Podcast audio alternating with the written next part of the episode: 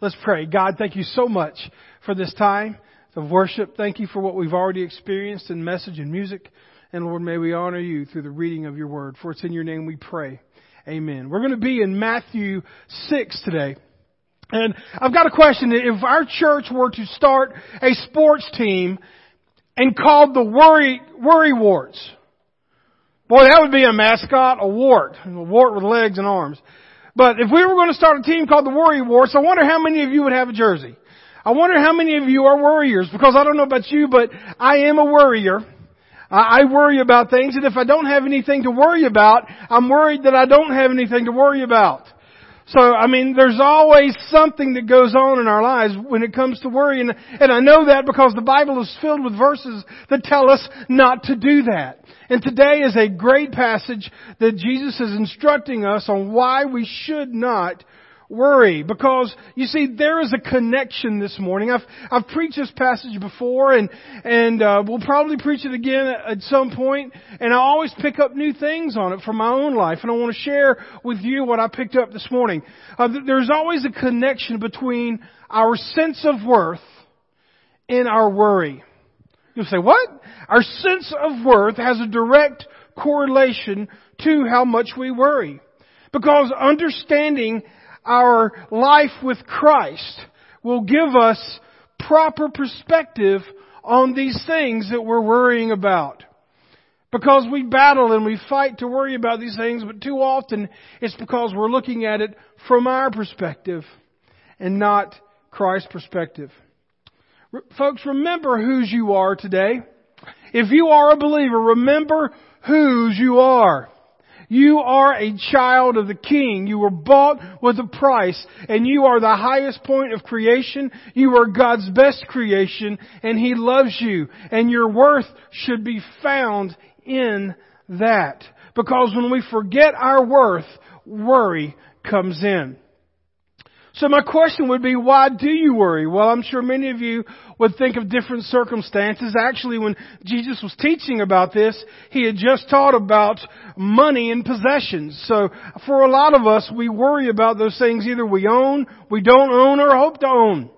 But uh, why do you worry? That's only a question that you can answer for yourself. But I want to show you five lies of worry. These are five lies that worry tries to present as fact. And the first thing is, is we worry because we fear that God will not provide just because He will not provide. We worry that God will not provide whatever we're worrying about because He's got better things to do. Or that of all these things in the world, He doesn't really care about this. The second lie is, we fear and worry because we feel unworthy of His provision. We feel unworthy. God would not do that for me because I did something else or because I have fell in this area, because I have sin in my life. I don't deserve this. I am not worthy of this. Well, my friend, Genesis 3 7 said that at the, talking about Adam and Eve, at the moment their eyes were opened and they suddenly felt shame at their nakedness, they sewed fig leaves together to cover themselves. At the lowest point of Adam and Eve, when the first sin occurred, they thought they could hide from God God. And we think we can hide from God. But if you read on in that passage, you'll find out that God went looking for them. Because they are treasured. God created everything and man was the last thing created and He said, this is good. My friend, God has looked at you and said, you are good. You are His greatest pinnacle of creation. Romans 8 8 says that's why those who are still under the control of their sinful natures can never please God. We think that because of sin, we're not worth anything to God. And our self-esteem, James 4 6 says, God opposes the proud, but gives grace to the humble. Folks, we are not unworthy of His provision. We are worth so much to Him that He sent His Son to die for our sins. The, the third lie we see is that we should not, I mean, we should worry because we fear God will not provide what we want. The key word being want. Matthew 6 8 says, Your Father knows exactly what you need before you ask Him. Let me ask you, what's the difference between a want and a need? When I was a kid and I saw that Matchbox car on the, on the, the aisle, I needed that car. And I would throw a fit. I was, I was a, um, a uh, only child. Yes, I was spoiled. Okay, and so I had to have that toy, and, and it didn't matter how much fit I, I threw, I was not going to get it. But I thought I needed it. I didn't need it. I wanted it. God knew I didn't need it, so I didn't get it because my parents didn't buy it. And that's alright, but it's one thing to be a matchbox car. It's another thing to be a real car. It's another thing to be a job. It's another thing to be a vocation. It's another thing to be a relationship. It's another thing to be a bank balance. It's another thing to be a bill paid. All of these things we, we say, I want this to be done, but God knows what we need. Do not believe the lie that God will not provide what you not want, but need. The fourth thing is fear that God will not provide it within our timetable or when we think we need it. Boy, I tell you what, there's a lot of times where I thought, God, okay, you've missed it. That was the window. Come on, you know, this, it's been this, this amount of time. I, I really thought you were going to act by then. What, how can I tell God when the timing is right? When I can't even see things? From his perspective. It says in Ecclesiastes 3:11 it says, "Yet God made everything beautiful in its own time." In its own time. He has planted eternity in the human heart, but even so, people cannot see the whole scope of God's work from beginning to end. Some of you are artists in here. And, and I don't see how you can look at a blank canvas and see that, that painting and be able, it's just, it blows my mind to see people that are artistic like that, visually. Just as if there is somebody that has a song in their heart and they start with a blank page and they write it out. It's just amazing to see that process. But what we understand is, is that that artist, when they are drawing that painting or, or painting that painting or whatever it may be, they see the whole picture and they just start putting it together piece by piece. My friend, you are God's greatest creation. You are God's artwork and He has seen the picture and we have to trust Him as He draws it. Do not believe that lie. And number five, we fear that God will not provide for us just to be mean. I'm telling you what, after you get wave after wave of disappointment and wave after wave of just, just being knocked on your, your backside, it's easy to think, well, God, now you've just gone into doing this because you enjoy it. Folks, my friend, listen to me. That is the most dangerous place we can be in our faith. When we lose sight of the fact that God is not good, then we are not following God at all. Because my friend, God is good. God, that goodness is His character. Fear and worry will make you think that God enjoys watching you when you struggle. And by the way, that is not supported in scripture anywhere. Psalm 119:68 says, the psalmist proclaims, God, you are good and do only good. Psalm 34 8 says, "Taste and see that the Lord is good." No, everything's not going like you want it to. Everything is it's hard. It's you're building endurance through this and it's not your timing and it's God's timing and we're worrying about this. But I'm telling you, my friend, do not believe the lie that God is not good because if you believe that God is not good, you will walk away from Him. And that is a very dangerous place to be. So my question is, what is, if these are the lies about worry, what is the truth about worry? The truth about worry is fear leads to worry. We worry because we fear. Fear leads to worry and worry will kill your faith.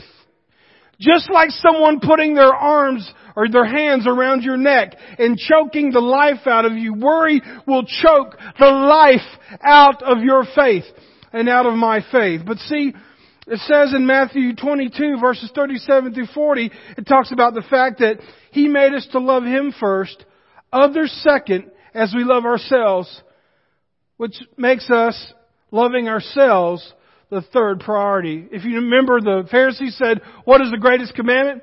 He said, love the Lord your God with all your soul, mind and strength, love your neighbor as yourself. So that puts us in third place. There's God, there's others, and there's self.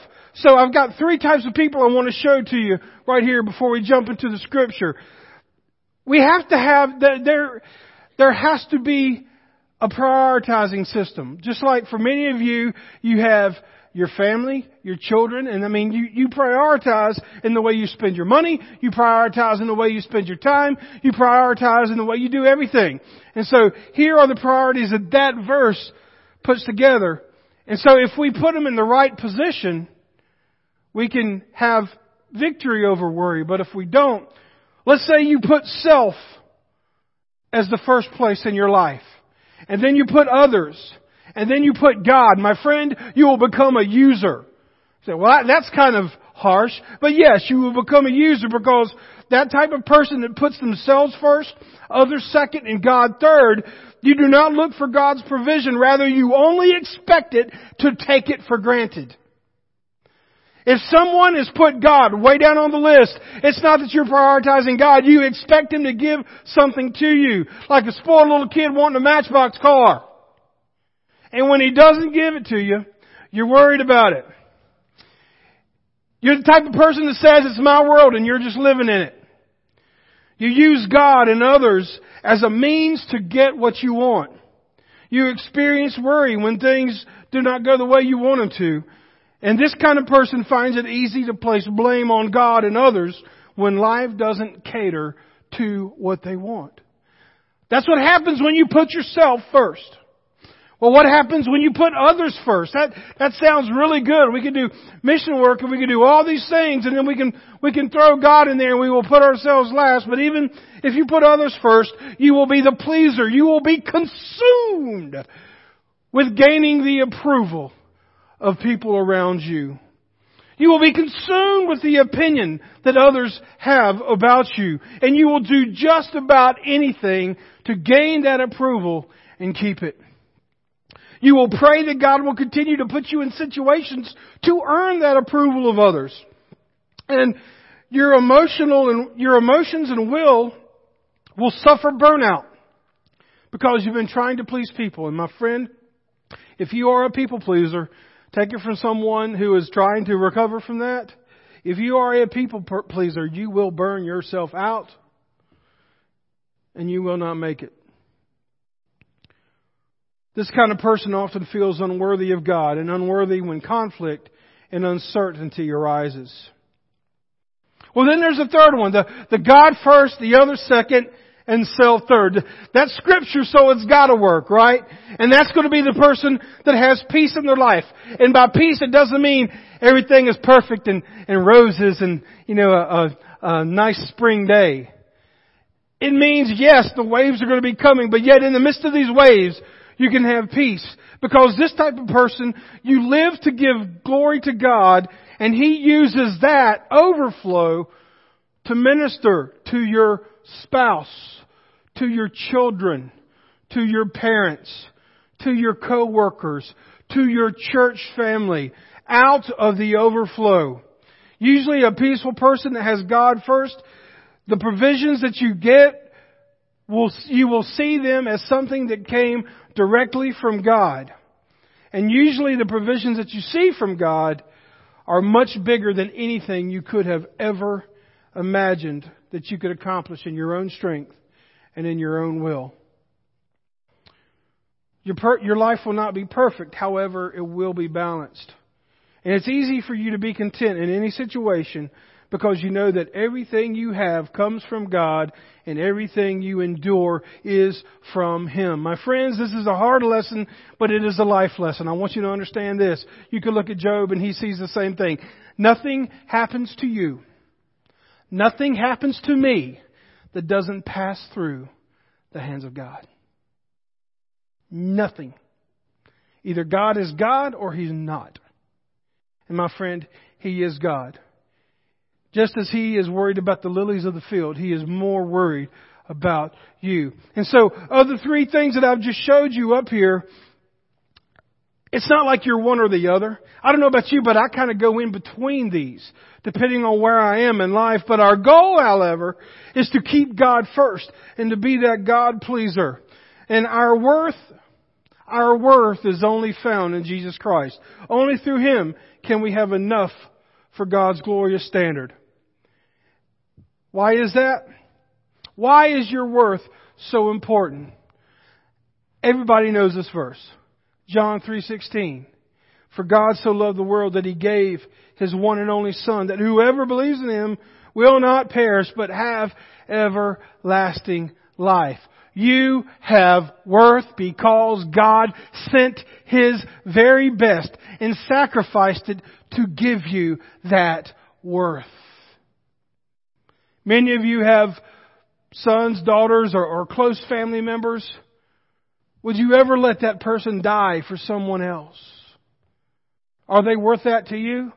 Most of, well, I'm in church, of course I would.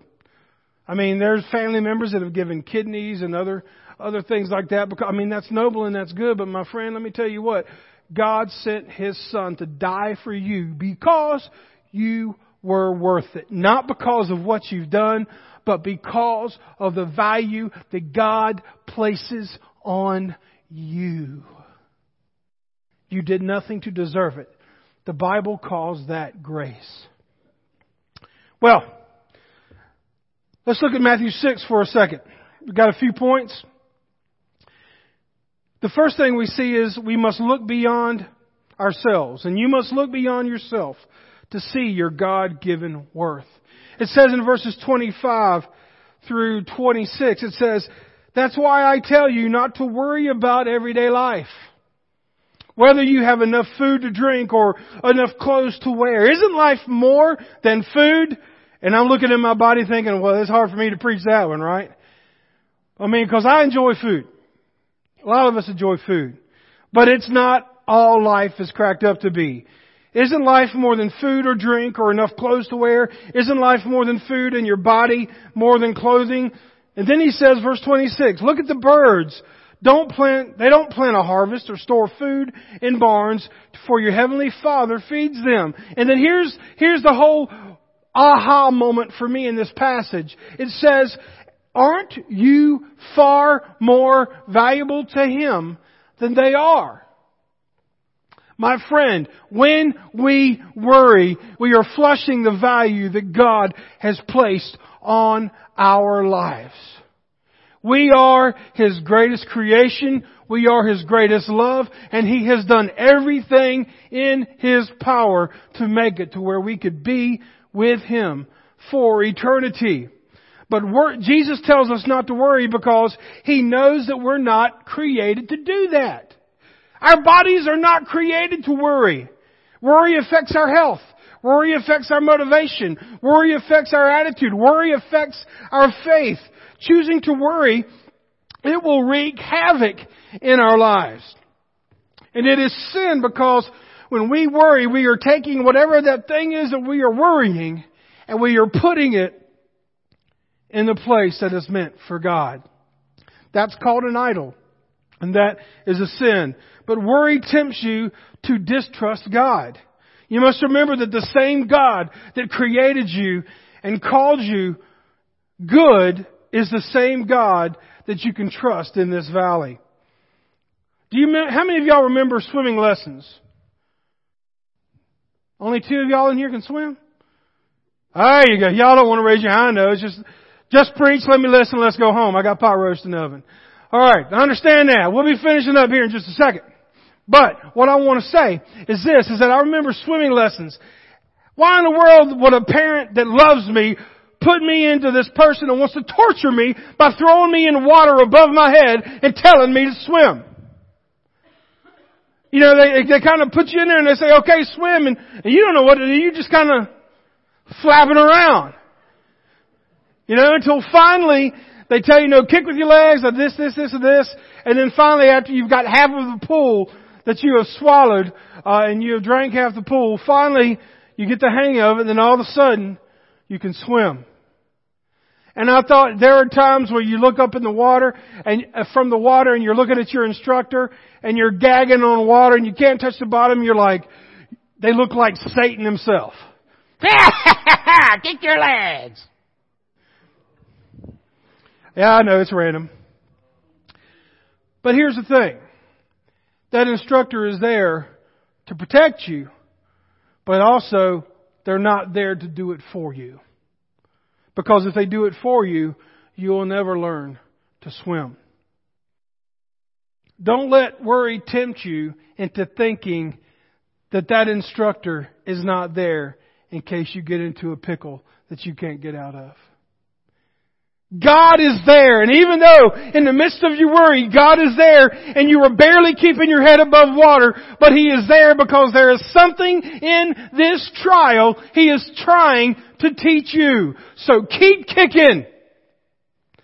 Keep your faith. And keep your eyes on Him because He has not brought you this far to drop you. God will not let you drown. That's not His nature. The same God who created life can be trusted with every detail of your life. Verse 26, creation does not worry and neither should you. I love the fact that it says in verse 26, look up. Look to the sky. My friend, the first stage in getting over your worry is quit looking around and start looking up and get His perspective. You are, your worth is not found in those things around you. Your worth is not found in the approval of others. Your worth is not found in what others do for you. Your worth is found in Christ alone. Look up, not around. The second thing we see is that placing your worth in what you have is a little faith. What do we mean by a little faith? Did you know a survey revealed that we spend on the average six and a half years of our lives worrying? Six and a half years. What a waste of years we'll never get back.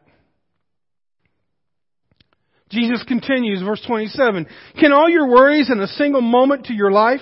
And wor- why worry about your clothing? Look at the lilies of the field and how they grow. They don't work or make clothing, yet Solomon in all of his glory was not dressed as beautifully as they are. And if God cares so wonderfully for wildflowers that are here today and thrown into the fire tomorrow, He will certainly care for you. Why do you have so little faith? There's that term, little faith. Even the disciples, at times, he would say, why do you have so little faith? Folks, verse 27, worrying does not make a situation better. It only makes it worse. Worry is a lot like a roller coaster. Any of y'all ever rode a roller coaster? Oh man. The only reason I rode one is because the girl I was dating at the time wanted me to get on it with her and I didn't want to look like a chicken. So I always had this kind of uncommon, I mean, this un, unfound rule that I would never go on a a a ride that goes upside down. Any of y'all feel that? Yeah. Don't want to be going upside down. Well, the very first ride they take me on, this girl takes me on is a boat that goes up and hangs upside down for like 10 seconds. I'm watching change and sunglasses and wallets and everything. It must have been pretty awesome because I ended up marrying that girl. But I'm going to tell you something. I was worried, but I wasn't going to let her know it. You want to do this? Sure, I'm fine. And then we went from that one to like the loop-de-loops and all this, and all of a sudden I was hooked. But the thing is, you sit down in that, that car or whatever it is, and then that bar comes down, and you're like, and all of a sudden it starts going and you get up the hill, click, click, click, click, click, click, click, click. That's the worst part. It's the anticipation, that clicking. And then all of a sudden, I've never been on a roller coaster where this doesn't happen. Click, click, click, you're going up and then it stops. Don't stop it! I want to make sure it keeps going. So finally you get, and you go on, and then all of a sudden the roller coaster goes, and you're strapped in, You're held in and all of a sudden you go down the first hill and then all the craziness ensues and there are times where you're yelling from excitement and there are other times when you're about to lose your lunch. I mean, all of that in between and you are strapped into this and you cannot, you don't have any chance to go anywhere else. Folks, that is what worry does to us. It straps us in and makes us think we have no choice, nowhere to go, and it takes us for a ride. Verse 28 shows us that God does not ignore those who depend on Him. Chuck Swindoll said that worry pulls tomorrow's cloud over today's sunshine. But let me ask you this. Where does our faith become a little faith? Where does our faith become little? It's very simple. Where worry begins. Where does our faith become little? That's right where worry begins. The third thing that we see here is that the worth God places on you is always greater than your biggest worry. The worth that God places on you is always bigger than your greatest worry. He says in verses 31 through 34, so don't worry about these things, saying, what will we eat? What will we drink? What will we wear? These things dominate the thoughts of unbelievers. But your heavenly Father already knows your needs. Then here comes a very familiar verse. It says, seek the kingdom of God above all else and live righteously and He will give you everything you want. No, it doesn't say want. It says need. He will give you everything you need. So don't worry about tomorrow for tomorrow will bring its own worries. Today has trouble enough of his own live for today. Folks, God loves you this morning, and there is no amount of worrying that will ever change that. Verse 33 says, Seek God above all else. Let me tell you something, my friend. We seek what we love. We seek what we love. We talk about what we love. Worry forces you to love yourself at the expense of your devotion to God. And whatever your worry is today, let me tell you this, it sounds like, this would be like top 10 things a preacher would say. Wherever your worry is today, just love God more. Boy, that sounds good. Let's put that on a fortune cookie. I'm not saying that that's easy. It will be the hardest thing you ever do to choose to love God more than your finances to love God more than your physical desires, to love God more than your security, to love God more than your family. To put Him at the top of the list will be the greatest battle you ever fight. But it is worth it because He has already fought it for you through His Son, Jesus Christ. And then I think it's important to say in verse 34, don't worry about tomorrow, but live for today. Folks, if you live for today, it takes the sting out of tomorrow. If you live for today, it takes the sting out of tomorrow. What about tomorrow? I mean, I've got this thing, I've got this test coming up. I've got this bill that's due. I got this thing at work. I got this place I gotta be. All of these different things. And we just are consumed about that all the while missing the joys.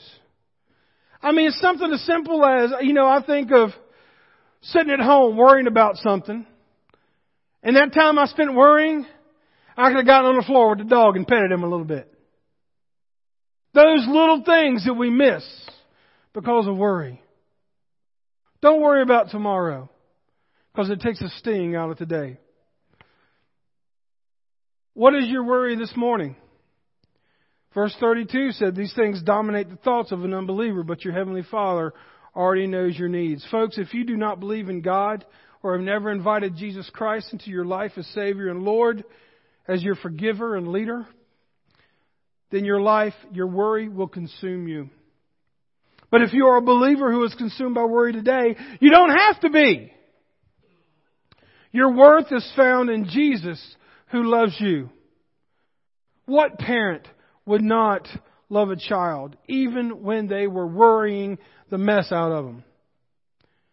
God can love you and carry you if you let Him. I think finally I'll just say this. What a tragedy for you and I to worry about events that will never come to pass. They say that up to 40% of the things we worry about never happen. Let's don't waste our life. Let's live for today. Let's live for God and put worry to the side because God is bigger than any worry that we have. And I'm not preaching at you. I'm preaching to me. You just get the benefit of hearing it. I'm not perfect. Neither are you. But if you want to, if you have got worry and worry has just got you consumed and you would like to come forward and pray at these altars or talk with me, maybe you are you're not a Christian and, and your worry has become too much. You can know the same worth that we as believers feel by accepting Him as your Savior and Lord. You can come forward at this time. We can pray together. You can pray by yourself. But this is the time for you to respond. Would you please stand?